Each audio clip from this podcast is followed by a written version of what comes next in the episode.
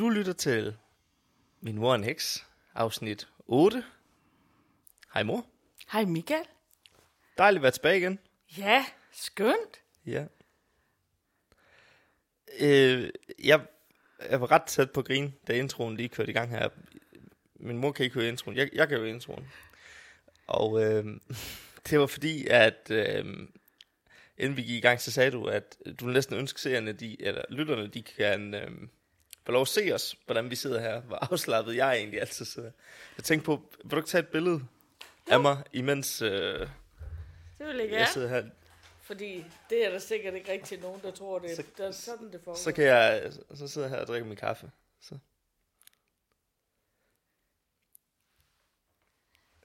Sådan. Det er så godt. så kan jeg tage et billede af dig også her, så de kan se det fra mit perspektiv også, Ja, hvordan du sidder der. Hun sidder noget mere formelt, end jeg gør. Og hvis man vil se de her billeder, så øh, lægger vi dem op inde i vores Facebook-gruppe. Min mor er en heks. Øhm, men, ikke desto mindre, så skal vi jo sige velkommen. Og vi har glædet os rigtig meget. ja, absolut. Vi har glædet os rigtig meget, især fordi vi har nogle ting på plads nu, som vi glæder os til at dele med jer. Ja. Vi glæder os til at øh, nu kunne rigtig annoncere her i podcasten, at vi laver to øh, liveudgaver af Min Mor er en Heks. Det sker faktisk allerede i oktober og november. Det er nemlig sådan, at vi har været i kalenderen og kigge, og den 4. oktober, der kan vi se, der kan vi faktisk godt tage til København. Så min mor har booket Astrologihuset på Østerbro, og så vil vi øh, prøve simpelthen at lave podcasten live derover. Ja. Øhm, der er nogle flere omkostninger forbundet med at skulle til København, så vi har brug for, at der, der er minimum 15 tilmeldte, for at vi kan, vi kan tage en tur til, øh, til København. Ja. Så hvis du synes, det kunne være interessant og gerne vil til, til den liveudgave i København, så vil vi anbefale at gå ind og få købt en billet allerede nu, så vi kan se, hvor, hvor mange der egentlig dukker op, og om det skal blive til noget ej. Ja. Det... Vi laver også... Undskyld. Det håber vi. Det kunne vi vil rigtig gerne ud og møde jer. Ja, Ja. Og, og have jeres spørgsmål live. lige præcis. Ja. Og vi har prøvet at holde omkostningerne på billetten så langt ned som overhovedet muligt, så, ja. Så den var, altså, øh, så, så alle kunne være med. Ja. Øh, for det er ikke noget, øh, hverken du eller jeg skal tjene penge på det her. Det er virkelig, Nej. det skal bare gå i nul, så er det helt. Ja. perfekt. Øh, det var den 4. oktober i København. Vi laver også øh, på baggrund faktisk af, at der er mange, der har forspurgt, at vi skal lave det nede i, i Sønderjylland også, der hvor du kommer fra. Ja. Så har faktisk sagt, jamen, øhm, så laver vi også en nede i Helles egen klinik, eller i dit hjem. Ja, hjemme i, i undervisningslokalet, Ja, der laver vi en podcast. ja. Ja. Og det gør vi den 1. i 11. den 1. november. Og øhm, det er i Hjortkær. Og kan du lige, hvis der er nogen, der ikke ved, hvor Hjortkær ligger henne, prøv lige at forklare det nogenlunde. Ikke ret langt fra Åben Rå og Røde Kro. Ja, Øhm, ja, de fleste har hørt om Åben Rå.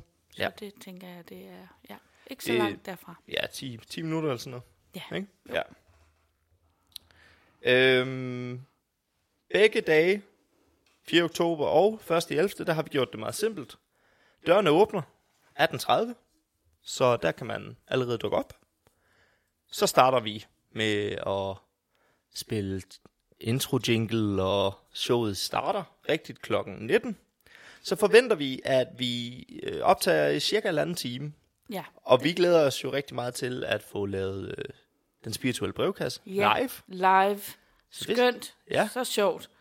Så har vi en mikrofon med, som vi går ned, og, og så bliver det også en, en del af podcasten, øh, en spørgsmål.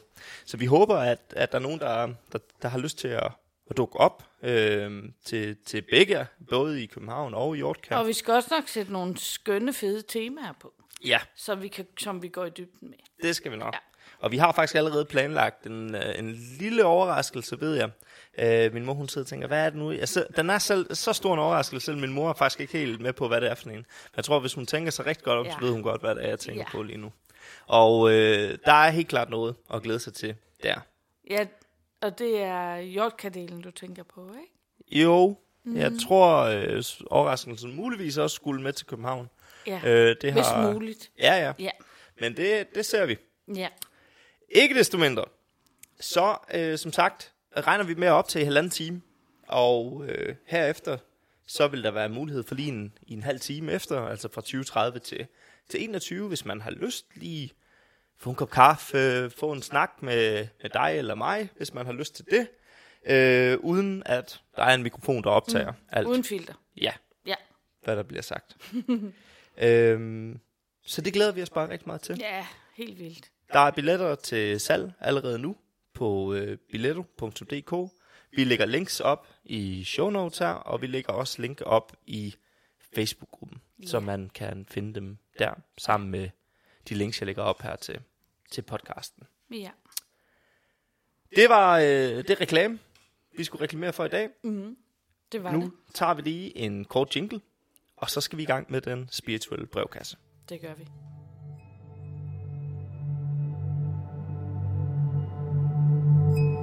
Min mor er en heks, men en rigtig sej af slagsen. Mor, vi har øh, som altid fået nogle øh, rigtig, rigtig gode spørgsmål Yes, i den spirituelle mig. brevkasse. Mm-hmm. Og den første, den kommer fra et af vores gruppemedlemmer inde i Facebook-gruppen, Ja. som skriver, Hej Helle. Jeg kunne godt tænke mig, at du fortæller lidt om, hvordan du finder ind til dit lys, og hvordan du får svar på, hvad der er rigtigt for dig. Mm. Jeg synes, det er et godt spørgsmål, fordi som vi snakkede om, da vi lige sad og, og, og lavede, øh, hvad skal man sige, skitsering for, hvordan episoden skulle gå her til morgenmaden, der øh, talte vi lidt om, det er jo faktisk lidt en pendant til øh, øh, mavefornemmelsen, intuitionen. Det er det nemlig. Men vil du ikke øh, fortælle? Øh, alle kan have hver deres måde at finde ind til deres lys på. Og her der fortæller jeg jo så min måde at finde ind til mit lys. At finde ind til mit lys, det gør jeg ved, at jeg hver morgen sætter min telefon til at snuse i 9 minutter, altså mit vækkeur. Og de 9 minutter, der bruger jeg simpelthen til at kontakte mig selv. Jeg, jeg grounder mig på en speciel måde. Jeg trækker energien ned fra universet, ind og samler mig. Samler mig sjæleligt inde i mit hjerte. Øh, og så sender jeg lyset ned til øh, mit aurafelt og, og to øh, punkter inde i min krop og øh, ind til alle mine celler. De punkter, du snakker om, er det chakra, du refererer til der? Det er noget, der hedder perlechakra. Nå, Og når det er min bog om chakra udkommer, det er en jeg, det er nummer to bog, jeg har sådan lidt. Jeg skal lige have den første færdig ja, her. Men jeg vil omskrive øh, chakrasystemet. Og der beskriver jeg nemlig, hvad et perlechakra er. Og de to chakra øh, sidder et ved det tredje øje, og der sidder et øh, lige omkring thymuskirtlen, der sidder lige her, hvor din kravben går ind øh, mod øh, dit brystben. Mm. Lige der, der er der sådan en indhuling i din hals, hvis du, hvis du prøver ja. at køre fingrene på dit kravben ind, og der, hvor de, dine fingre næsten mødes, der er det ligesom, der er en lille indhulning. Ja.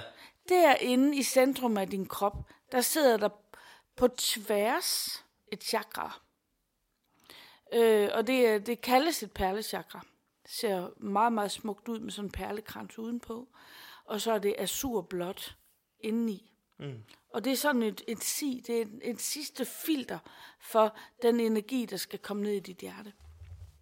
Og det aktiverer jeg med noget lys hver dag, for at øh, det kan blive ved med at være opladet og have den power til at sortere fra.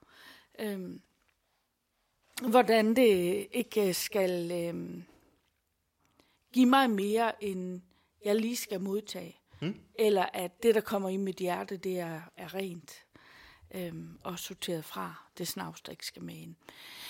Øhm, det, det er noget af det, jeg gør. Mm. Øhm, så, øhm, og så er jeg også for hele tiden at rense mig af. Altså rense mit aurafelt. For det snavs, jeg møder, når jeg er ude og har mødt andre mennesker ude i supermarkedet, for eksempel. Det var det, vi snakkede om med den lille, lille flaske. Den lille flaske ja. renser. Ja, præcis. Det har vi snakket om i en af de andre afsnit. Der sørger jeg for, at det der aurafelt, jeg bærer, hele tiden er rent. Øhm, Og så gør jeg også det, at jeg mediterer en del. Mm. Og der kommer jeg virkelig i kontakt med mit lys. Det er at meditere, er at komme ind og kontakt med dit lys. Og dit lys er din sjæl. Så når du mediterer, så kommer du i kontakt med din sjæl. Og, jo, og når du sørger for at grounde din sjæl, så tør den også vise sig over for dig, hvem du er mere og mere. Og noget jeg også har gjort for sådan virkelig at komme i kontakt med mit lys og ture være i kontakt med det, det er jo, at så nu er jeg, jeg er lige blevet 55. Mm. Og siden jeg var 20 år, der har jeg gået i terapi og healet op i gamle fastlåste energier, der ligger inde i mig. Det vil sige, jo mere jeg har løst op for det de sidste 35 år, jo mere tør min sjæl lys. Mm. Fordi den har ikke alt det, den er bange for i livet længere. Og så er der måske nogen, der siger, okay, nu sidder hun og har en podcast. Siger hun ikke bare det her for at få nogen til at gå i terapi hos hende så? Nej, ja, det gør jeg på ingen måde. Det kunne være sådan noget, djævelens advokat jo ville sidde ja, og sige. Og, og det synes jeg er et skide godt spørgsmål, du kommer med der. Men det gør jeg ikke. Øh, men det er måden at komme ind og blive ren på. Det er ligesom at sige, at jeg gider ikke at slæve på alle de traumer, jeg har med mig fra tidligere liv, som står i vejen for, at min sjæl rent faktisk tør slå sine vinger ud og baske og leve livet. Øh, og du behøver ikke gå i terapi ved mig, men jeg vil absolut opfordre til, at det er sådan noget, vi gør, hvis du gerne vil skinne renere, mm. og du gerne vil have mindre modstand i dit liv. Så handler det om, at, at vi tør leve det, vi er. Og det vi er, det er det der lys. Og, og jo renere det kan skinne, jo lettere er det også at komme i kontakt med det. Og jo lettere kommer du i kontakt med det, når du sidder og mediterer. Altså, jo stærkere en oplevelse og jo stærkere møde med dig selv har du derinde. Men jeg er bare lige også nødt til samtidig at huske at sige, at når du mediterer, gå altid i jorden først, inden du søger universet og det guddommelige. Altså grounding. grounding, ja. Altså søge energien ned dybt ind i jorden og få mm. dig selv bundet fast på den ene eller den anden måde dernede. Ja. Og så søge op af derfra. For så er sjælen tryg i at være her. Ja, øh, det var faktisk... Jeg vil først nævne det her til, til det næste spørgsmål, vi har i DSB'en, men det passer faktisk så godt lige nu, at, at jeg lige tager den ind nu her. Øh, du har en Facebook-gruppe, der hedder Hverdagsmeditation. Ja, det og har jeg. derinde, der laver du jo to til fire gange om ugen live meditationer over Facebook. Ja, det gør og jeg ind i den gruppe der. Det er nok ikke nogen hemmelighed, at jeg har jo mediteret øh, rigtig meget til dine meditationer. Det, det helt tilbage fra da jeg gik på efterskole, kan jeg huske, du fik indtalt nogle meditationer, som jeg især kan huske, vi i en teaterundervisning faktisk øh, hørte og lå mediteret til, og kan huske, der var nogle efterskolepiger, der nemlig brugte den øh, på vej til en skitur nede i Østrig. Øh, så jeg kan huske nemlig, at det er så langt tilbage. Og derfor har jeg jo hørt dig meditere, eller i hvert fald øh, guide en meditation rigtig, rigtig mange gange. Ja. Og det, jeg synes, der er lidt interessant ved at, at høre dig stadigvæk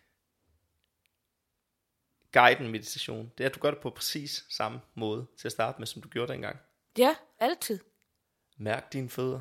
Slapper ja. du af i anklen, eller skal du flytte den? Så er det op til hoften, eller skal du flytte på numsen? Så er det skuldrene. Præcis.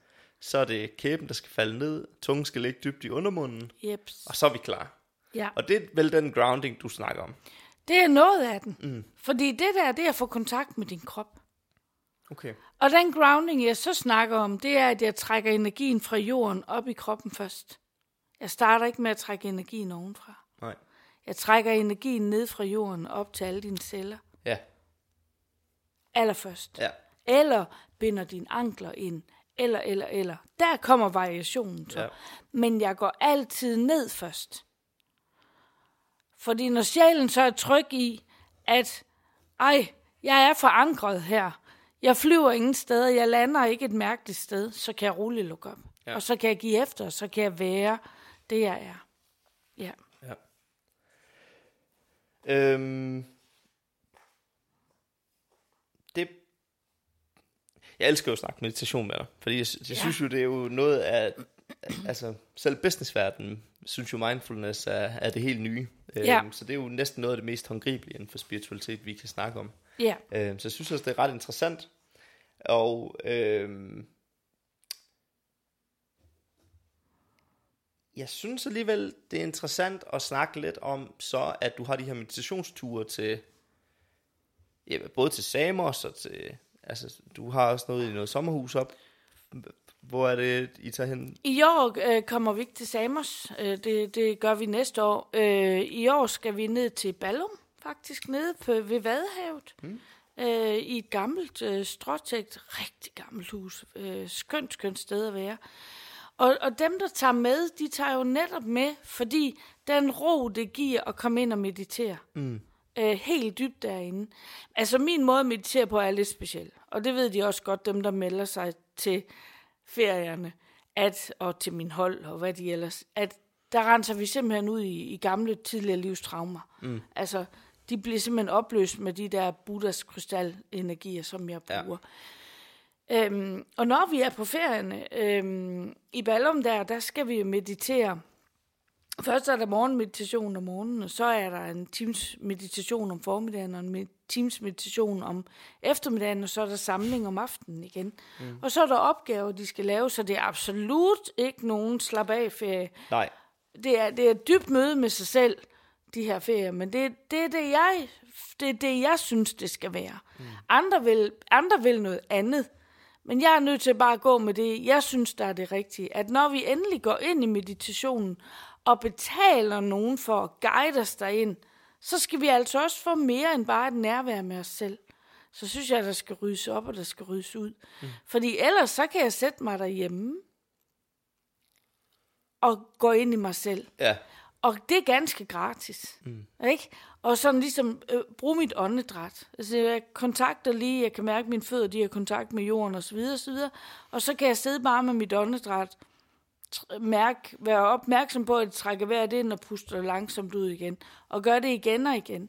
Og, og det er jo ganske gratis. Og det er et skønt nærvær, du også opnår ved det. Jeg vil bare mere med mine meditationer, for jeg vil rydde op. Og der er mange af dem, der går til meditation med mig, der siger, at det er at gå til selvudvikling. Mm. Fordi at de får ryddet op, at de faktisk forandrer ting inde i dem selv, at de forandrer ting i deres måde at agere på, og, og være på og sige fra på, bare fordi, at der er energier, der er forsvundet ud af kroppen på dem. Altså energier, der før stod i vejen for, at de måske turer. Og de ved ikke, hvad de giver slip på. Fordi vi behøver ikke ind at have kontakt med alle de der gamle livstraumer. Det, det slipper bare. Ja. Det er den måde, jeg godt kan lide at arbejde på. Jeg, øh, jeg kan nogle gange godt lide at kalde mig selv for vedløbshesten. Ikke? Nå. Der står utålmodig inde bag det der gitter der, og ved bare, at når det der gitter det skal op, så skal jeg bare løbe som ind i helvede. Undskyld mit sprog. Mm. Ikke? også? Men den står der fuldstændig utålmodig, fordi den ved, hvad det handler om, at når det der gitter det åbner sig, så skal den bare ud. Og den skal først, fordi de kæmper jo hestene. Og der kan jeg godt nogle gange føle mig som den der hest, der står der. Jeg skal bare i gang. Og det, det er den, jeg tager med ind i meditationerne, at der skal ske noget, der skal ske noget. Kom så, vi skal fremad, fremad, fremad, fremad. Kom nu, kom nu, kom nu, kom nu. Mm. Og, og, og, og det er den energi, jeg tager med ind i meditationerne, at vi skal ikke bare sidde og, og, og slumre hen og bare have det hyggeligt og dejligt. Vi skal lidt mere. Ja, jeg vil også sige, øh, jeg har som sagt jo hørt dine meditationer rigtig meget. Øhm, jeg har også været på YouTube jo, og bare finde sådan en standard øh, meditation. Der har en eller anden, der hedder David et eller andet, der har en utrolig blid stemme, og det er måske også meget godt, hvis man bare lige skal sove eller et eller andet. Men det her, det er altså noget, noget helt, helt andet, det du laver. Øh, det er, det, det er mere, det er nok mere spirituelt, vil jeg sige. Øh, kalde det. Altså forstået på den måde, at vi jo arbejder med krystalenergi og, og farver og sådan noget, hvor almindelig meditation måske meget er sådan, træk vejret ind, mærk det helt ned i lungerne, pust den ud igen, forestil dig, at du er på en klippetop, eller hvad ved jeg, at mm. øh, jeg nu har hørt, ikke om. Ja. Øhm, og det, det, øhm, ja, det ved jeg ikke, det, det, Det er sådan en det, det kan godt være, jeg naturrejse. farvet, øh, Men det er en naturrejse, som også giver en dyb ro. Men den rydder ikke op i noget. Mm. Og det er der, jeg er for utålmodig. Det er derfor, jeg kalder mig vedløbshesten. Mm. Jeg vil mere, og jeg vil ud og vinde. Jeg vil Ja. ud og vinde det der vædeløb. Ja. Så er jeg nødt til at af med noget af det skrammel, der gør, at jeg ikke kan løbe stærkt nok. Mm.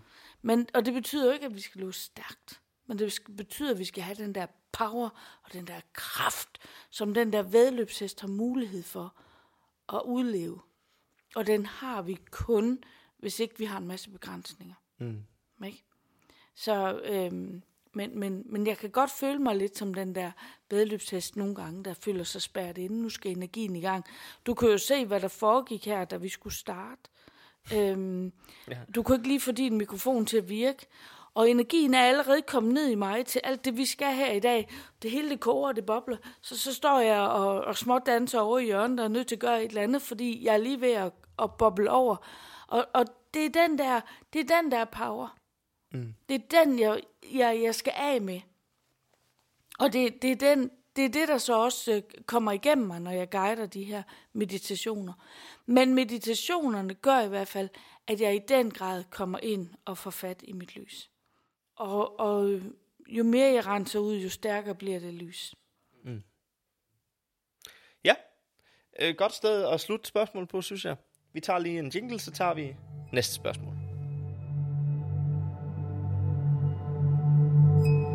Min mor er en heks, men en rigtig sej af slagsen. Nå, Moody. Er du klar Yes. på et spørgsmål mere? Klar. Ja. Født klar. Vi har fået et andet spørgsmål. Jeg mener, den er privat i din indbakke. Den er kommet, den her. Og øhm, spørgsmålet lyder, hvordan oplever du, hvad meditationerne skal handle om, imens det står på? Ja, det er jo det, det, er jo det der er det rigtig sjove ved det. Altså, når jeg starter, så ved jeg det faktisk ikke. Det er ganske, ganske få gange, hvor jeg har fået et, et lille billede af noget, inden meditationen starter. Men ellers så øh, kommer det bare. Øh, altså, gruppen samles, og det er gruppens energi, der skaber meditationen. Og den overordnede energi, der, der, der, øh, der samles, der kommer den der Buddha-krystalenergi sig selv med svarene på en eller anden måde. Ja, men øhm, det har vi jo faktisk snakket om det her. Ja, Og lige præcis det her har vi fået vendt. Og jeg tror måske spørgsmålet handler mere om, om du kan prøve at gå lige et spadestik dybere ned og sige, jamen, hvad er det, der gør, at du kan mærke, nu er det det her, vi skal snakke om, eller ja. Øh, er det visualisering? Kan du simpelthen se det foran dig, eller kan du mærke det et sted i kroppen? Eller? Altså, når energierne kommer og begynder at arbejde, så kan jeg se det i de, dem, der sidder rundt om, at, at nu sker der det her i energien. Jeg, jeg er kanal for, at den her energi, den kan opstå. Ja. Og når jeg siger, at jeg er kanal for, så er det, så er det egentlig igennem mig, at energien arbejder ud til gruppen. Mm. Så gruppen samler sin energi, og så vil energien arbejde. Og der ser jeg øh, på en af deltagerne, jeg sidder med åbne øjne, og de sidder med lukkede øjne. Men jeg sidder med åbne øjne, og det gør jeg flere årsager. Jeg holder øje med, om de har det okay. Og jeg sidder også og følger energien i, jeg vælger typisk en ud, og jeg sådan ligesom kigger, nå, og så arbejder energien, og så kan jeg se, hvad den næste energi den er, og hvad det er, den begynder at gøre. Og så begynder jeg at beskrive, hvad det er, den gør, og så sker arbejdet inde i dem alle. Og de får en større oplevelse ud af det, fordi jeg nævner det. Fordi ellers ville det ske alligevel, men de vil ikke have en bevidst oplevelse med hjem om, hvad der var foregået. Og der, det ser jeg. Og så kan jeg så mærke energistrømningen, den kan jeg mærke inde i mig, fordi den går ned i mig, og så bliver den kørt ud i alle dem, og så starter arbejdet ud i dem, og så er det, jeg kan se, hvad arbejdet gør. Så jeg kan både mærke den energi, der bliver strømmet ud til dem, fordi den går igennem mig, øh, og, og ud igennem, har jeg lyst til at ud igennem alle mine celler, og ud til gruppen. Og så kan jeg se, hvad der foregår derovre. Og så kan jeg se, hov, nu opstår der en kasse her af en gammel øh, snavs og gammel øh, affald, der samler sig inde i kroppen. Det samler sig i en stor øh, kugle, øh, for eksempel i solar plexus området. Så fortæller jeg det. og at den kan have rødder måske, som har forankret sig ned i benet eller ud i, det må de selv mærke efter. Og så fortæller jeg om, hvordan den her vibration gør, at den her kugle lige så stille løsner sig, og hvordan den så stille begynder at arbejde sig op, øh, op igennem, typisk arbejder den sig op igennem dem, op igennem bryst og hals og hoved, øh, og ud igennem toppen af hovedet, og så skal de mærke efter, hvordan det mærkes, at den har samlet sig, og hvordan at de kan mærke, at den lige så stille løsner sig, og hvordan den stille begynder at rejse opad, og hvordan de kan mærke, at rødderne, som måske går ud i armene og ud i benene, eller hvor rødderne er gået hen, hvordan de lige så stille begynder at, at blive trukket med op. Altså at de kan mærke, at der sker måske noget ned i, i, øhm, i benene, og de kan mærke, at der sker noget helt ud i armene, fordi de der rødder, de stille løsner sig og rejser med. Og så kan jeg se, så nu er rejst ud af dem alle sammen. Og jeg kan typisk også se det på kursisterne, fordi de, øh, en for en, så kommer de der under, når nu har de alle sammen givet sådan en lettelsesuk af en eller anden Og øh, min mor sidder ikke med headset på, men det gør jeg, så jeg kunne godt høre, hvordan det lød der. Og det var lige, det var spot on. Åh, undskyld, hvis det var, hvis det var Det skreg. Jeg tror, alle mine hår på armen, de rejste lige der. Ja. Sådan, oh, det var sådan noget, eller der ja, forlod der. men jeg, jeg kan, jeg, præcis, og det er det, jeg kan se på dem, sådan ligesom, okay, nu kan- har den givet slip i alle, så begynder jeg med den næste. Og så kan jeg måske se, at der er en energi, der samler sig et andet sted, og så arbejder vi med, at den løsnes, eller at de bliver bedt om selv at gribe ind og, og rive den ud. Altså nogle gange kan jeg også godt lide at give dem an, selv ansvaret for, at det faktisk slipper. Altså ved jeg ligesom at sige, nu skal du selv rive dine fingre ind i din krop, tag fat i den her energikugle og træk den ud. Og så sidder der altid nogen, og er lidt nervøse, sådan, uh, fik jeg nu det hele med? Men dem, der kender mig rigtig godt, de ved jeg godt, det behøver jeg ikke at være nervøs ved. For Helle sidder og holder øje, og hvis jeg ikke lige får det hele med, så sidder Helle og trækker med. Og nogle gange kan jeg også se, hvis der er nogle af de der kugler, eller trækasser, eller hvad de nu kan samles, altså den enkelte kan opleve, det er, skal løfte sig op igennem øh, systemet, at det ikke rigtig vil give slip. Så går jeg over med min energi, og stikker mine hænder ind energimæssigt, og giver mig til at løsne på det, og giver mig til at hive og slide, fordi vi skal have det ud jo. Mm. Det har vist sig, og vil gerne slippe, men det kan sidde så låst, at, at det har brug for en hjælpende hånd, og det er så det, jeg sidder og gør. Mm. Øh, og, og min mand, han nogle gange sådan, beklager, men øh, hvad, hvor, hvorfor kan det være så, altså hvordan kan du være så træt, efter bare at have haft sådan et hold der på halvanden time, hvor du bare har siddet og snakket? Øh, og er du klar over, hvad jeg sidder og hævet slet i? Ikke? Er du klar over, hvad jeg har trukken i? Er du klar over, hvad jeg har? Og så bare den der kanalisering af, af det her energi, der skal ud til alle de andre. Det er faktisk øh, hårdt arbejde at, at være den kanal. Ja, det kan jeg da godt forstå. Altså, der findes jo, øh, vi, vi har jo to systemer op i hjernen. Vi har jo det logiske, det system, der aktiveres, når jeg siger, hvad er 2 plus 2? Så aktiverer vores system 1. Og så har vi vores system 2, der går i gang, når jeg siger, hvad er 18 plus 56? Så skal vi lige, ah, okay, så, så er det noget sværere regnestykke. Og det er vores analytiske del, og vores, øh, hvad skal man sige, vores, vores del af vores sind, som jo arbejder, når vi skal stå over for komplekse sager. Hvor står du hen politisk? Det er ikke system 1, der går ind der. Det er system 2. Og det er lidt det samme, jeg jo tror, der sker, når du går i gang med det her. Det er, at det, det, det er jo 100% dit system 2, der arbejder, fordi det her det er jo ikke, det er jo ikke bare 2 plus 2, du er i gang med her. Det er noget, du skal være opmærksom på. Det er noget, du skal virkelig være, være vågen omkring. Ja, alt, så kan der jo her. sidde 8-10 mennesker rundt om mig, Ja. hvor hver især skal jeg jo forholde mig til individuelt. Mm. Altså, jeg har lige forholdt mig til en herude til venstre, så skal jeg lige forholde mig en til, til en herovre til højre, så er det midt for, så er det... Og det er forskellige energier, jeg hele tiden skal forholde mig til, og jeg skal, jeg skal ind og forstå. Mm. Øh, og det skal jeg jo gøre i løbet af et splitsekund, hvis jeg skal ind og... og, og så, så energierne, de skal jo være højkoncentrerede, når jeg sidder og gør det her. Ja. Så det er et meget koncentreret Ja, og, arbejde. og det var også derfor at sige, at det, det giver jo rigtig god mening, at du Ja. træt så. Fordi hele Ja. dit system 2 må være helt i bund. Ja, og plus den der del, at når jeg skal trække noget ud af dem, det er ikke altid, jeg skal det, men det er jævnt hen nogen, der skal have hjælp, Så jeg kan jo mærke i mine fysiske muskler, selvom jeg ikke engang løfter armen for at gøre det, den ligger bare nede i skødet på mig for, som i en meditation, men min psykiske arm, altså den energimæssige arm, er over at have fat. Og der, der, der trækker jeg så hårdt, så jeg kan, jeg, jeg kan tage mig selv i faktisk og sidde og spænde i, i, i alle muskler i mine arme, og så siger jeg til mig selv, slap af. Og så, så kan jeg mærke, at jeg trækker igen slap af. Ikke? Altså, øh, så, så det er øh, på en eller anden måde en fysisk belastning at, at gøre det på den måde, jeg gør det. Men jeg kan ikke lade være. Det, det, for, og det er vedløbshesten derinde igen. Ja, ja. Ej, nu har, nu har det der snav samlet sig. Det, så skal det også ud. Ikke? Altså, come on. Ikke? Vi skal videre, vi skal videre, vi skal videre, vi skal fremad, for vi skal i mål. Nå, men så må jeg jo gøre noget. Og så er det, jeg giver mig til at trække, og så er det, jeg giver mig til. Og, og, og det er det, der gør det.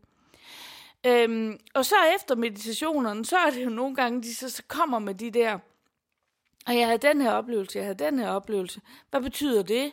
Og hvad, ej, jeg sidder godt nok med hovedpine. Jeg havde godt nok kvalme undervejs, et eller andet. Jamen, så kan jeg måske sige, prøv at høre, den der hovedpine, det er fordi noget af energien, den skal først færdig løsne sig. Og det gør den i løbet, og så mærker jeg ind på det enkelte menneske. Det gør den måske i løbet af de næste 3 til otte dage. Men din hovedpine, den vil sådan stille være aftagende. Mm. Øh, og, og så forsvinder den af sig selv. Og Panodil hjælper ikke noget. Du skal drikke en masse vand, og så bare sige tak for du ved, at hovedpinen betyder, at der er noget, der er på vej ud. Åh, oh, siger de, så skal jeg tak for den her hovedpine, ikke? Øhm, eller hvorfor havde jeg kvalme undervejs? Jamen, det er nogle gange, hvis, hvis der er noget, der er meget gammelt og har været fastlåst, så kan det være, altså, se helt kvalmende i det, det skal give slip. Og i det, det så har givet slip, så kan de mærke, så forsvinder kvalmen igen.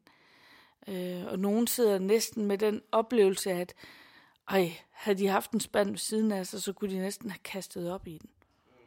Men det er bare lige sådan, og så forsvinder det igen. Fordi når energien slipper, så forsvinder fornemmelsen af at have lyst til at kaste op. Men det er ikke, det er ikke hverdags... Øh... Ej, det er vist også de færreste, der har sådan der. Ja, men det kan opstå. Ja. Det kan opstå. Øhm... Og det er jo sådan noget, jeg skal kunne gribe. Og, og der ved jeg, at hendes spørgsmål gik på, hvordan er det, du ved det? Jamen, øh, for det første, altså det, det kommer ind fra mig. Jeg, jeg tjekker ind, hvad handlede, øh, jeg tuner ind i det andet menneske, hvad handlede øh, kvalmen om. Så ser jeg måske nogle billeder. Jeg hører måske øh, det andet menneskes sjæl tale til mig mm. og forklare, jamen det er det her. Og så, så giver jeg det svar tilbage. Og andre gange, så er det svar, der kommer fra mit eget højre selv, min egen øh, visdomsdel. Men det har ikke altid været sådan, for i starten, når jeg lavede det her, så var det min egen guide og vejleder, ærkeenglen Michael og Buddha, der simpelthen snakkede, snakkede, snakkede i mine ører, fordi jeg skulle lære at forstå. Mm. Ikke, så blev jeg jo undervist, kan man ja. sige på den måde. Men jeg har ikke så meget brug for det mere. Men nogle gange, så bliver der stillet mig nogle spørgsmål, hvor, hov, det har jeg da egentlig aldrig selv tænkt over det der. Hmm, mm. hmm.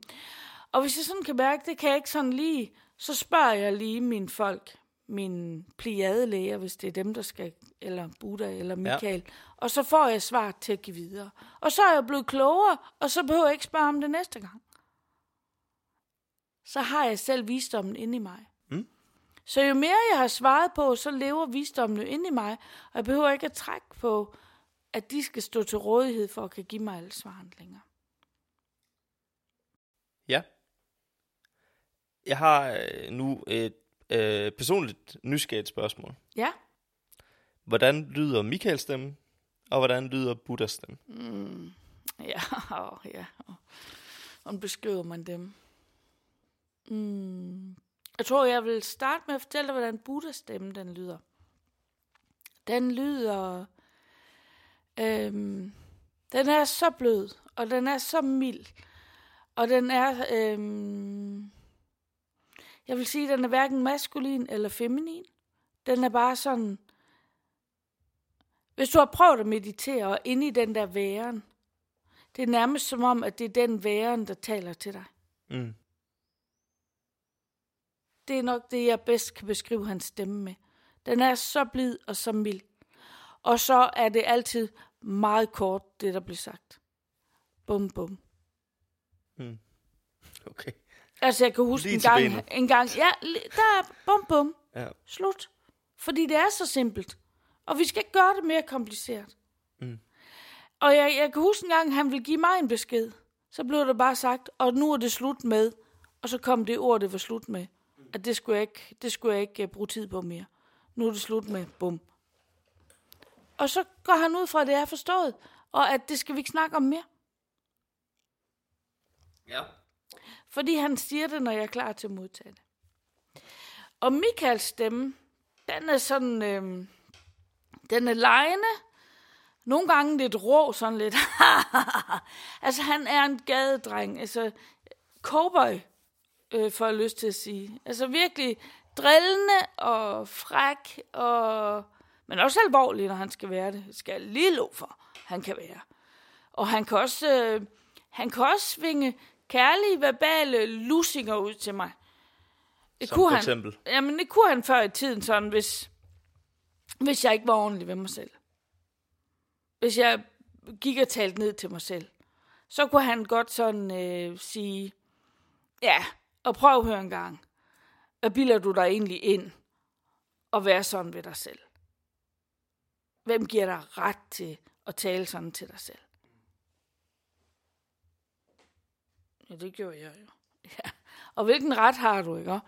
Altså, Men så der, kan, så der kan er han måske godt... nogen, der vil sige, det der det er jo en indre dialog, man godt kunne have med sig selv.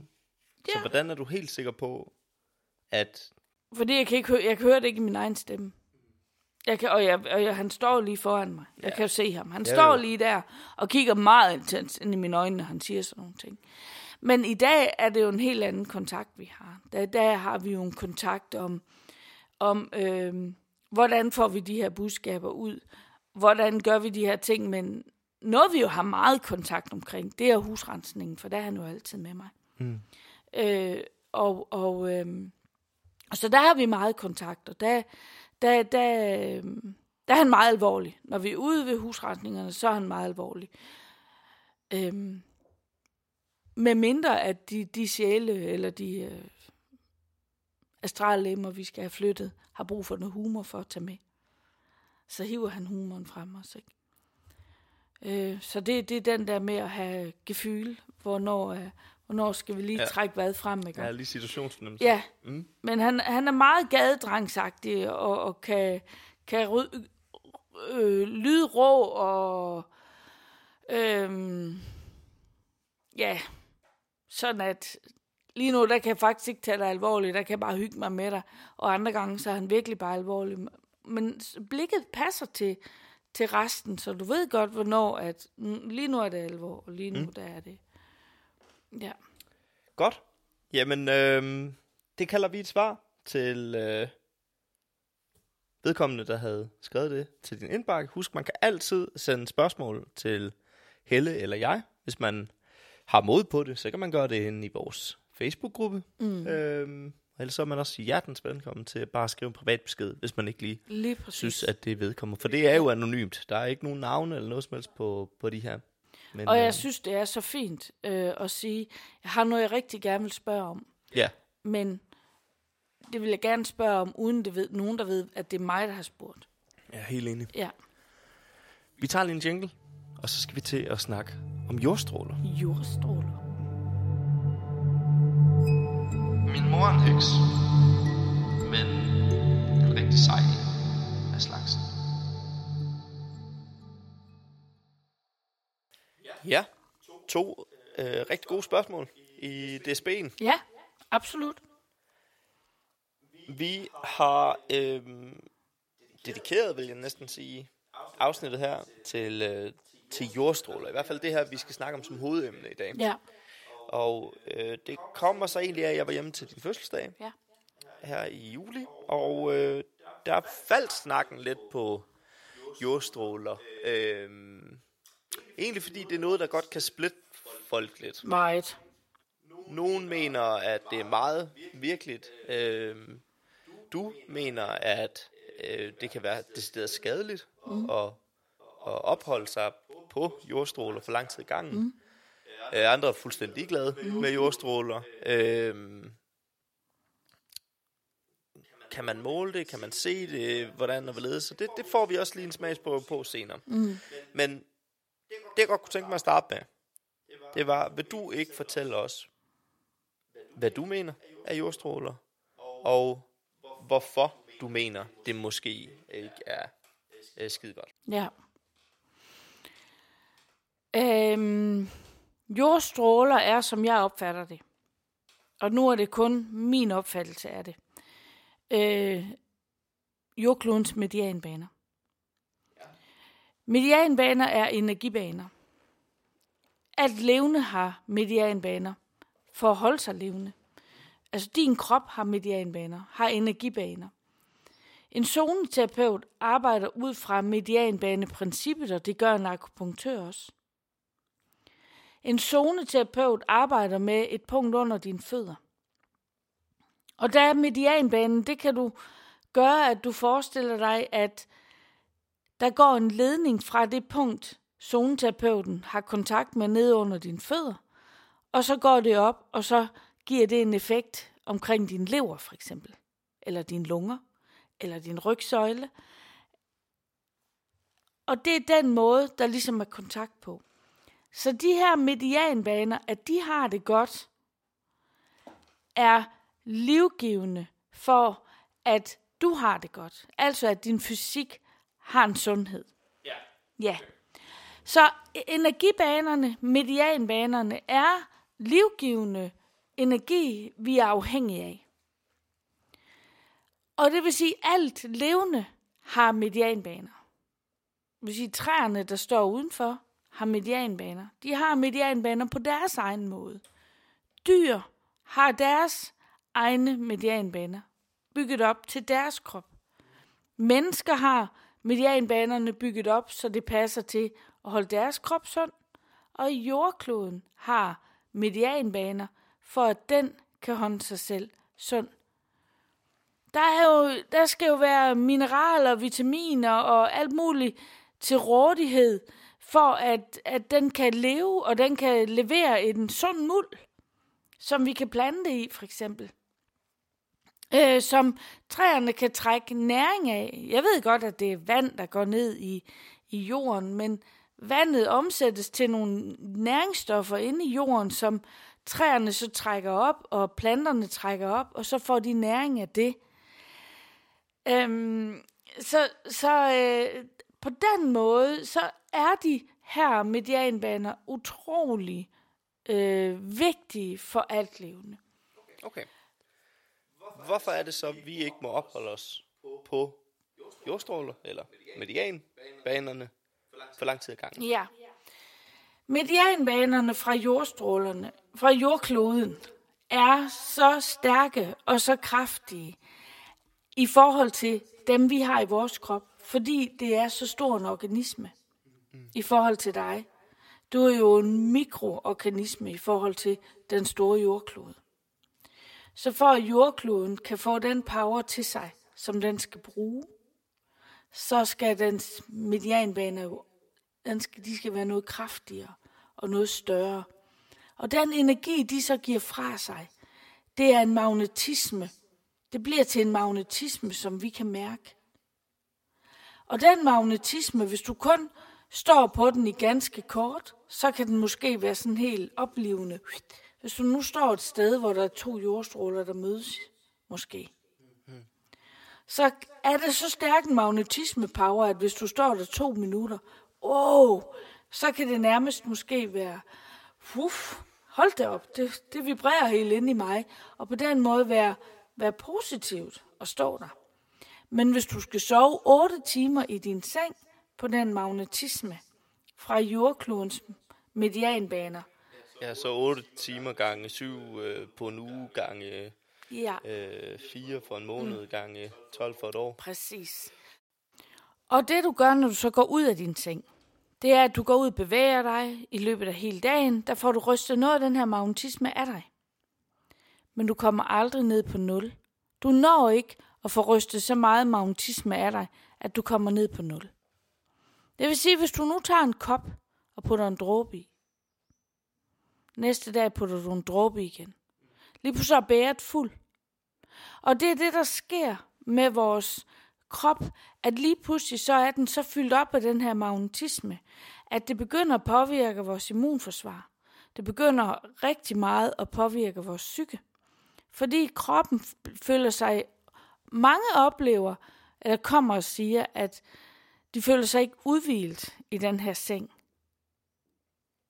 Og jordstrålerne kan gøre, at kroppen faktisk føler sig stresset, når den skal sove, så den får ikke den hvile, den egentlig skal have. Og når en krop den ikke er udvilt, så sker der også noget med vores psyke. Det ved vi. Altså hvis vi er trætte, så har vi en kortere lunde.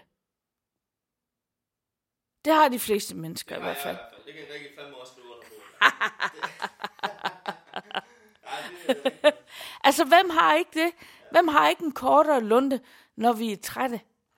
Og, og det, der sker, det er, at jo mere sensitiv du er som person, jo kortere tid kan du ligge på jordstrålerne, inden du bliver påvirket meget af dem. Og hvis du er påvirket af de her jordstråler, og din psyke den vil drille, drille dig lidt, så kan det psykisk være svært at komme op og stå, fordi jordstrålerne bliver ved med at udtrætte din krop. Ja. Og samtidig vil det, det nedsætter immunforsvaret hen over tid, så opstår der måske også en sygdom, som du ikke rigtig kan komme af med. Altså hvis nu en jordstråle er i din seng, hvor den løber lige hen over din bryst for eksempel, så bliver dine lunger påvirket, dit hjerte er påvirket. Det rammer måske også lidt ned ved din lever, fordi en, en jordstråle fra er de mindste øhm, er, hvad er det her, jeg holder op her med mine hænder her? Ja, måske som epicenter. Og så har den sådan en, en wow-faktor, altså den bliver mindre, woo, woo, woo, woo, klinger den af. Og så er den måske ude at være mm, 40-50 cm bred. Det er de mindste af dem. Det er de mindste af dem. Så er der også nogen, der som epicenter er en halv meter bred. Og så har de en klinge af faktor. Woo, woo, woo, woo, woo. Måske. Og det vil sige, det er mere eller mindre hele din krop. Og så er det hele involveret. Og det vil sige, fra den, der er 15 cm i epicenter, den har ikke nær så stærk en magnetisme, som den, der er 40-50 cm i bredde. De har jo et enormt magnetfelt, du ligger i. Og hvis du, altså, når jeg er ude og rense huse, så har jeg, jeg har jeg det i dag sådan, at jeg har ikke min pinde med, men når jeg kommer ind i et så kan jeg se, om der er jordstråler i sengene. Ja, det kan du. Det er helt vildt. Og man kan også sende dig et billede, så du kan se det. Ja. Det synes jeg er for vildt. Hvorfor kan du, hvordan kan du se det på et billede? Jamen, jeg ved det ikke, Michael. Altså, en dag, jeg var ude og rense huse. Jeg har aldrig taget mig af det der, fordi de bad mig jo fjerne de der energielementer.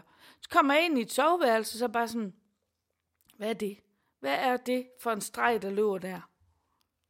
Hen igennem sengen. Hvad, hvad er det for en energi, jeg skal tage mig af nu? Hvad, hvad er det her for noget? Åh oh, Gud, tænkte jeg, det der er en jordstråle. Og siden da, der har jeg bare kunne se dem. Øh, Jeg, har- jeg kan bare se dem, når jeg er ude og rense husene, eller hvis nogen spørger mig efter det. Men hvorfor har du aldrig kunne se det fra start af? Jamen, det har nok noget at gøre med, at mit syn også har udvist sig at blive større og større og større og større. Jo, jeg skulle kunne rumme det også, ikke? Altså, hvis, hvis du skal kunne se alt i øjeblikket, hvor du bare puff, så lukker hele verden sig op, så bakker du bagud, så tør du næsten ikke at være i det. Fordi så kan du jo se alle folks smerter og længsler og alt. Så derfor bliver det lukket op til dig, som du er klar til også at håndtere, at andre mennesker kan indeholde det der. Og at du kan se, at når du gør det der, så skaber du det der inde i et andet menneske. Det skal du også kunne være klar til at stå ved. Så, så, så sådan noget med at åbne op for de sanser der, de åbner sig, når du er klar. Og derfor så tænker jeg, at den dag der, hvor jeg trådte ind i det soveværelse, og jeg lige pludselig kunne se den her jordstråle, der var jeg klar. Jeg var klar til at tale med dem, jeg kom ud om. Jeg havde så god en ballast med mig i ryggen i forhold til Rens hus, at nu turde jeg godt også at sige det. For de havde ikke bedt mig at anvise jordstrålerne. Men de havde bedt mig om at komme, for de havde brug for, at der skulle skabes noget ro i deres hjem. Og så havde jeg sådan lidt, jeg, jeg gik rundt og, og, og kiggede på hele huset, og satte mig hen og rensede, og så var jeg rundt igen og kiggede, og kunne jo se det der jordstråle, så tænkte jeg, Skal jeg sige noget, eller skal jeg til hjem? Hvordan vil jeg have det med at tage hjem? Og så vide, at det menneske, der har det ikke godt i sit hjem. Og så vide, at det menneske sover på jordstråler, uden at jeg nævnte det. De behøver ikke at gøre noget ved det, det er op til dem. Men min samvittighed var på plads. Så jeg gik sådan lige så forsigtigt ud og sagde, ved I, hvad jordstråler er? Har I hørt om begrebet jordstråler? Nogen siger øh, ja, og nogen siger nej.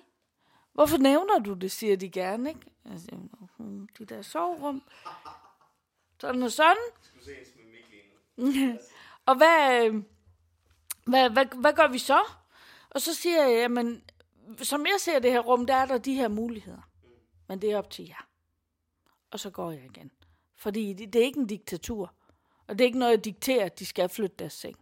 Men det er absolut noget, jeg synes, de skal. Men det er, ikke, det er, ikke et, det er jo op til dem, hvad de synes, de vil gøre, ikke også? Øhm, og, og når jeg er ude i husene, og jeg skal prøve at forklare dem, eller jeg har en klient derhjemme, og skal forklare dem lidt om, hvad det her jordstrålefænomen er, så prøver jeg nogle gange at forklare det med, så du forestiller dig, at du har dit soveværelse. Ja. Der skal du ind og hvile. Ja. Ved siden af din seng, der har du en radio stående. Og den spiller dejlig blidt musik på P3. Radio, nej, men radiofrekvensen P3, ikke? Fordi energi er frekvenser. Bølge, radiobølger, frekvenser, kan man sammenligne det med, hvis man skal sammenligne det med noget jordisk. Hvis du så forestiller dig vindueskammen, der står der en anden radio, og den spiller P4. De spiller på samme tid. Ja, Det er ikke et rum, jeg har lyst til at være i. det er meget stressfyldt, og, og skal slet ikke sove i. Ikke? Og det er sådan, jeg bedst kan forklare, hvad det er, jordstråler gør ved mennesker. Så er der et kryds, så har du P5 over i det. Præcis. Har du en til, der krydser igennem sengen, så er det over det, Yes. det gas, der. Ja, ja. Så der, hvor to jordstråler så mødes og krydser hinanden, det bliver jo et kæmpe energifelt lige der, hvor de to de mødes. Og måske har du det lige liggende hen under dit, hen over dit underliv, og du vil gerne være gravid, men det kan ikke lykkes. Eller du har været gravid flere gange, men du, har, du bliver ved med at have aborter. Spontane aborter, ingen der kan forstå, hvor det kommer fra. Og det, der ved jeg, at der er nogen, der har flyttet deres seng, og så er det lige pludselig lykkes med den her graviditet. Ikke? Øh, og og øhm, små børn, øh, de, de reagerer voldsomt på jordstrålerne, fordi de er så sensitive og så sanselige. Ja. Så, så der, de vil nogle gange ikke være i deres... Forældrene kan ikke forstå, at de ikke vil sove i deres seng. Men når de kommer ind i forældrenes seng, så sover de måske rigtig godt.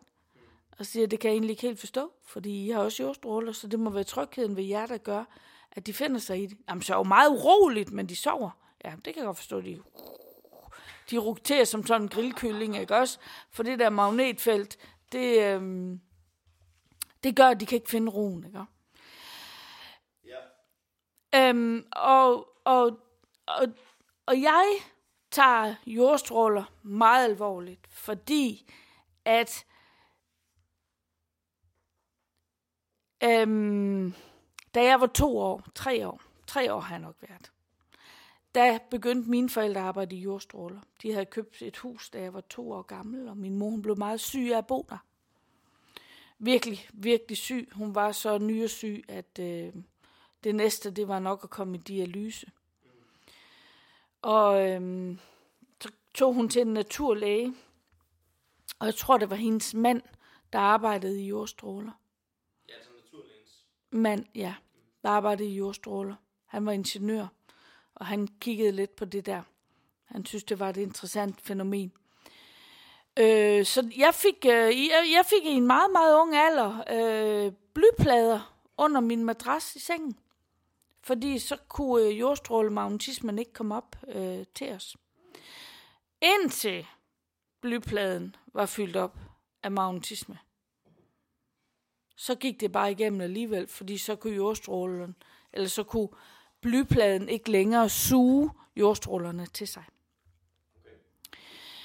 Øhm, Det Så- første gang, jeg hørte den her historie. ja, og så det, det fik vi. Og da vi så havde rullet alle de der magnet- eller blyplader sammen, øhm, fordi nu var de, øh, vi havde, fik en i hver seng, altså mine forældre og min bror og jeg.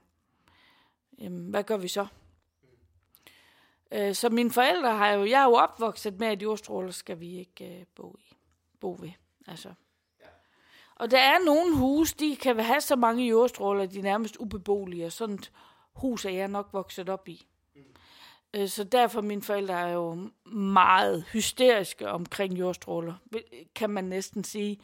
Fordi at de, min mor har været så syg af det. Ja, Øhm, det er jo fair nok. Ja. Så er der så lige øh, næste boldgade.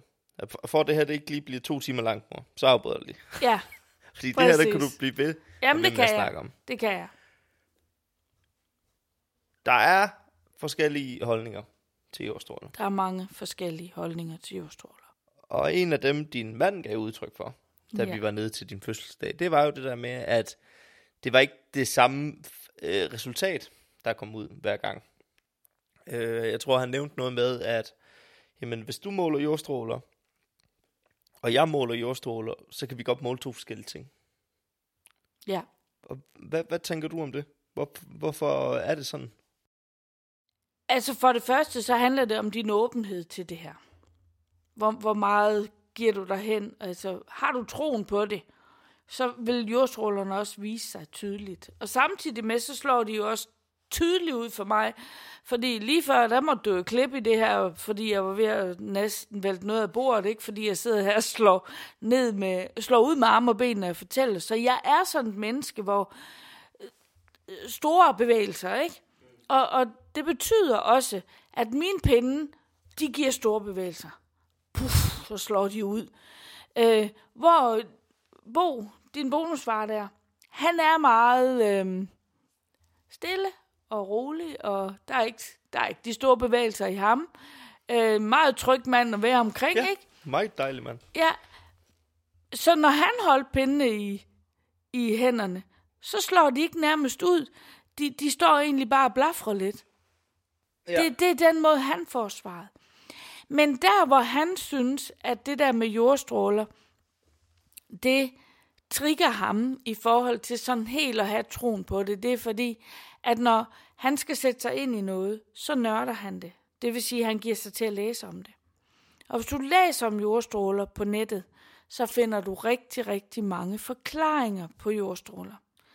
Og så kan han jo ikke få det sat ind i sit regneark, at det her, det passer med det der, og det der, og det der, og det der. Nej, men alligevel så havde han jo en, en god pointe, synes jeg, i det her med, at der bliver målt forskellige ting. Og det mindste jeg også, du havde en forklaring til. Jeg kan bare ikke huske din forklaring. Der var et eller andet med, at der var nogle, var der forskellige typer af jordstråler, der også kunne måles, eller var der forskellige grader, hvor meget de slog ud, eller sådan noget? Ja, altså der, der er... Øhm, altså jeg går efter de her to, når jeg går ud. Øhm, Som er med... Øh, de der farlige jordstråler. Dem, der giver Ja. den her farlige magnetisme fra sig. Mm. Så er der nogle andre, der går... Altså andre, der måler jordstråler op, som går op i nogle andre ting. Øhm, at der kan være nogle, nogle andre felter og noget. Og, og det går jeg slet ikke op i, for dem ser jeg ikke som farlige. Men ja, de er der. Men jeg ser dem ikke som... Jeg oplever dem ikke som noget, der er skadeligt for os. okay. Øh, så derfor går jeg ikke op i dem. Ja. Øhm, det, det er jo det er jo din virkelighed, det er jo din historie, det er, Ja. jo, det er jo din øh, Ja. det, det du ser og oplever, ja. vi skal høre her. Øhm, vi øh, har jo øh, egentlig et meget specifikt eksempel i det rum, vi sidder i lige nu. Vi sidder i mit soveværelse øh, her hjemme i Horsens, og øh, lige da vi flyttede ind, der placerer øh, min kæreste sengen øh, modsat for, hvor den står lige nu. Øh, simpelthen på den modsatte væg. Øh, og det var før, du havde været forbi at tjekke jordstråle. Det havde jeg på forhånd sagt. Det var alfa og omega for mig, at, at vi indretter efter jordstråler. Og det accepterede hun.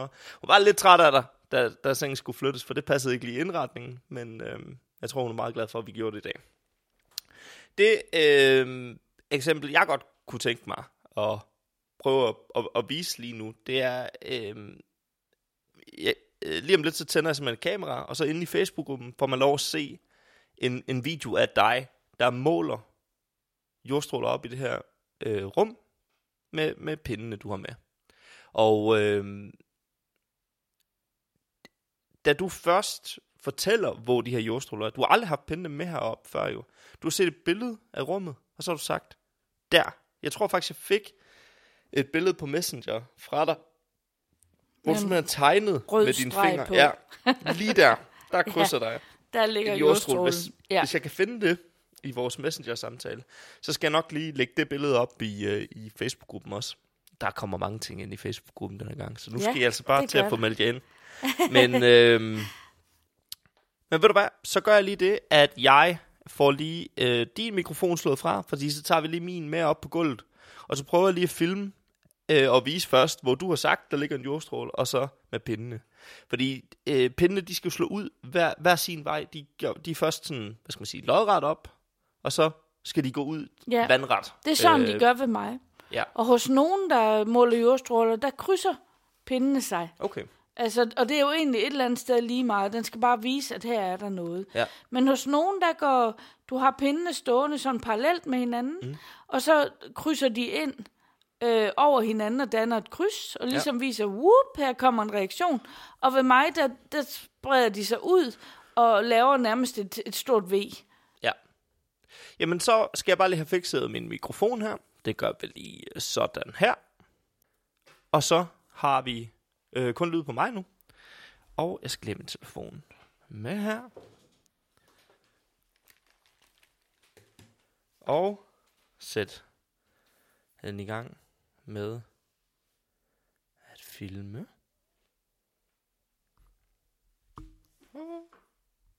Ej. Sådan der.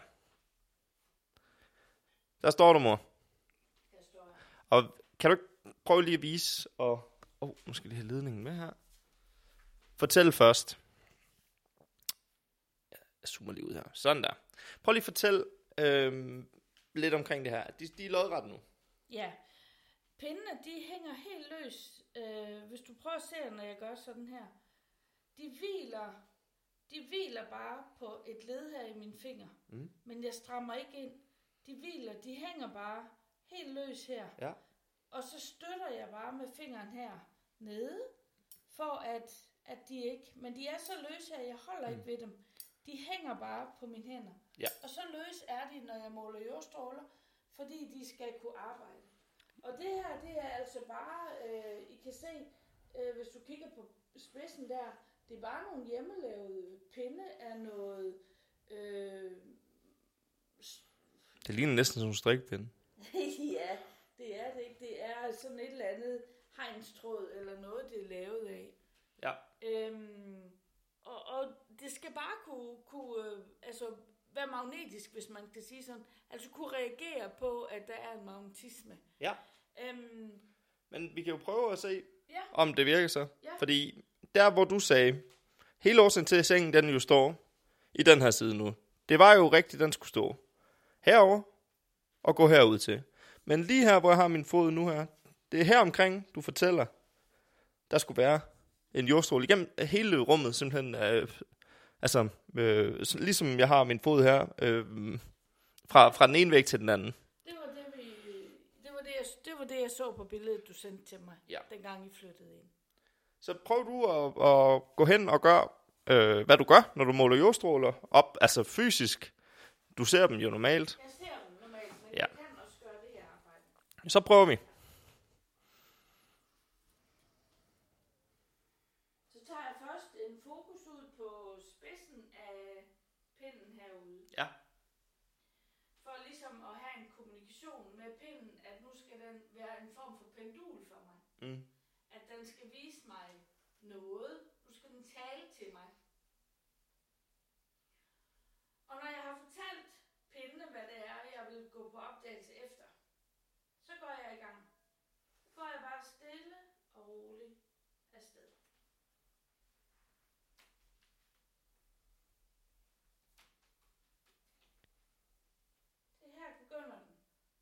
kommer, er jeg kommer udslaget fra den, kommer, så kommer jeg hen til epicenteret, og så går jeg forbi den, og så samler de sig lige så stille ind igen. Mm. Okay. Og øh, det prøver vi lige at gøre en gang til her, hvor, hvor jeg lige får zoomet rigtig godt ned på dine, øh, dine hænder her. Så prøv øh, lige at gøre det en gang til. Og så, øh, så har jeg lige fokus på dine hænder den her gang.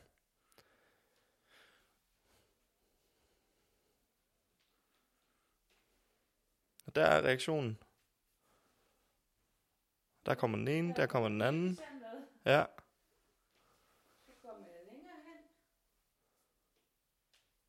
Og du bevæger slet ikke dine øh, hænder. Det, de samler sig selv. Ja. Ja. Så du kan nok se, selvom epicenteret ligger herude, Ja. helt herude, så har I jo været påvirket helt herop til, hvor jeres hoved er. Mm. Og I har også været påvirket jamen, hele overkroppen. Ja. Ja. Jeg slukker øh, kameraet igen nu her, og så sætter vi os lige ned til øh, mikrofonerne igen. Og så skulle de begge gerne være i gang igen. Prøv at sige noget, mor, bare lige for en sikkerheds skyld. Jeg prøver lige at sige noget. Godt. Jeg prøver lige at sige noget. Så det, øh, der havde vi et, et eksempel. Vi har videofilmet, som øh, det giver måske lidt mere mening, hvis man hopper ind i Facebook-gruppen og ser videoen øh, Øh, øh, for, enten for sig selv, eller nu har man jo hørt det, så kan man jo hoppe ind og, og se det visuelt også. Øh, altså, jeg, jeg synes jo, det er noget af det mest håndgribelige, det her, at, at se et... Fordi det er jo det, folk savner med spiritualiteten også, det her med at kunne, kunne føle og kunne røre og kunne se, at noget, øh, der ikke i godsøjne eksisterer, øh, det, det har faktisk et udslag. Det, det, øh, Men Michael, hvad er det, du har oplevet i din senge, siden at du altid, når du har boet et sted, mor, gider du godt lige at tjekke, om jeg er jordstråler. Hvad, hvad, er det, hvad er det, der konkret sker i dig og din søvn, når du har ligget på jordstråler? det, det kan jeg faktisk ikke fortælle dig, fordi øh, det er simpelthen så mange år siden, jeg har ligget på dem. Mm. Så jeg kan faktisk ikke huske det. Øh, du kan sikkert bedre huske det, øh, hvordan mine reaktionsmønstre har været, hvis jeg har ligget på dem. Jeg, jeg, jeg ved det ikke. Altså, ja, det, det er i ja. hvert fald noget med en hel masse hovedpine. Nå, og en, en masse nakkespændinger, men også synes jeg, at du har de gange haft svært ved at psykisk holde dig selv balanceret, fordi du var ekstremt træt. Og så det der med, at øh, synes jeg også, øh, blev ved med at blive forkølet. Nå. Igen og igen og igen og igen, og blive forkølet. Og, og, øh, Jamen det, det, øh, det kan sagtens ske. Det, Ja. er, som sagt, det synes jeg, det er ved at være længe siden. Ellers har det måske bare været på en ferie, jeg lige har, ja. har ligget på nogle jordstråle. En ferie, det gør ikke noget, fordi når du kommer hjem, så får du magnetismen ud af dig igen, og så er det det. Det er den der hverdag, det er den, vi skal være opmærksom på.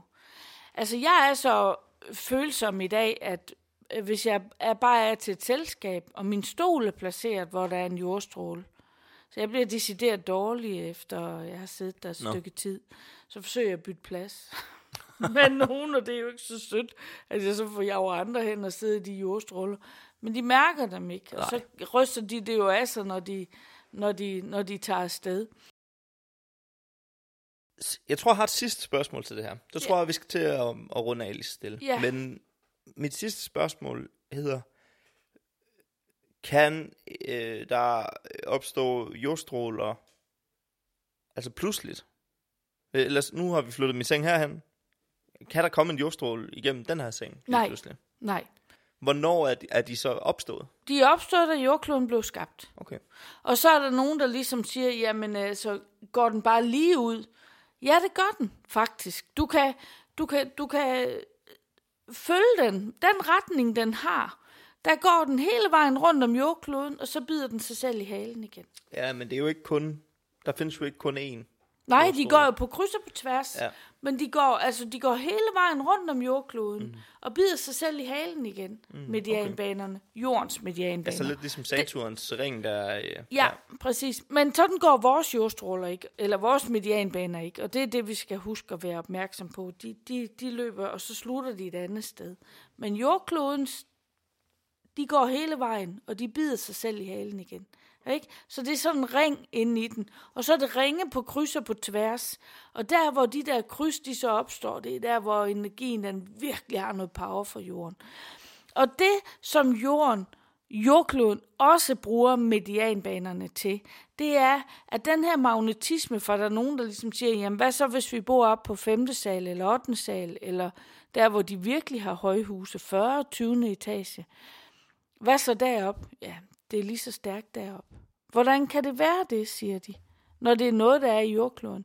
Det er fordi, at jordkloden bruger de her medianbaner. Den her magnetisme skyder den fra sig for at gå op til universet. Helt op til universet. Og ligesom når du mediterer, sætter dig hen og trækker energi ned til dig. Det er det, jordkloden bruger den her øhm, øhm, Medianbane. medianbane energi, der går helt til universet, til at trække sin øh, livgivende, universelle power ind i sig. Fordi den er jo ikke et levende væsen, der sådan bevidst kan gå hen og sige, så nu sætter jeg mig her og lukker mine øjne, og nu skal jeg lige, jeg skal lige modtage noget energi fra universet. Det kan den ikke, for den bevidsthed har jorden ikke. Men da den er blevet skabt, så er bevidstheden om, at det skal til, det her levendegivende energi, for at holde det her levende, så det skaber vi lige. Og det er det, den blandt andet bruger medianbanerne til. Den henter den livgivende energi ned til sig, via det magnetismefelt, den sender op. Og samtidig så den magnetisme, der kommer ind fra jorden, den bruger universet til en form for, for grounding. En power, som universet også kan bruge til noget. Så det er sådan en udveksling af to energier, der sker op i universet. Den ene giver noget, og den anden sender noget sted til hinanden. Så det er sådan en kærlig udveksling af noget energi, hver især har brug for. Ja, spændende. Det var øh, vores snak, i hvert fald om øh, jordstråler. Og øh, med de ord, så skal vi lige stille til at runde af. Vi vil gerne, øh, som øh, afslutningsvis, takke folk, fordi de gider lytte til det her. Og vi håber også, at vi ses enten den 4. oktober i København, i Astrologihuset på Østerbro, eller i Hjortkær lidt uden for Rå, i dit øh, meditationsrum. Ja, håber I virkelig har lyst til at komme og være med, så vi kan få de her oplevelser Ja, sammen. Som sagt, døren åbner kl. 18.30. Vi starter kl. 19. Vi regner med at optage i halvanden time, ligesom vi næsten har gjort nu her. Og, Og så... i København, der bliver det, blev vi ikke enige om, det blev vores 10. afsnit Jo. i København. Så, så Det gør det, ja. ja, Så det bliver næste fra, altså vi, vi sidder i dag nu, det er den 28. juli i dag, der optager vi august-september afsnittet, og så er det oktober afsnittet, vi udsender, øh, som vi så også optager i start oktober. Og det samme med november, der er det så det live afsnit, vi optager der, der kommer ud der. Så det er virkelig øh, 100% live, det der bliver kommer det. der. Det bliver det. Øh, vi vil gerne sige tak for gode spørgsmål til Spen. Vi vil gerne sige øh, tak til Radio 4 for god sparring, og at de gider sende os øh, i, som en del af deres Talent Lab. Og med de ord, så tror jeg ikke, der er så meget mere at sige. Nej. Tak for nu, mor. Selv tak, Michael. En fornøjelse. Vi snakkes ved.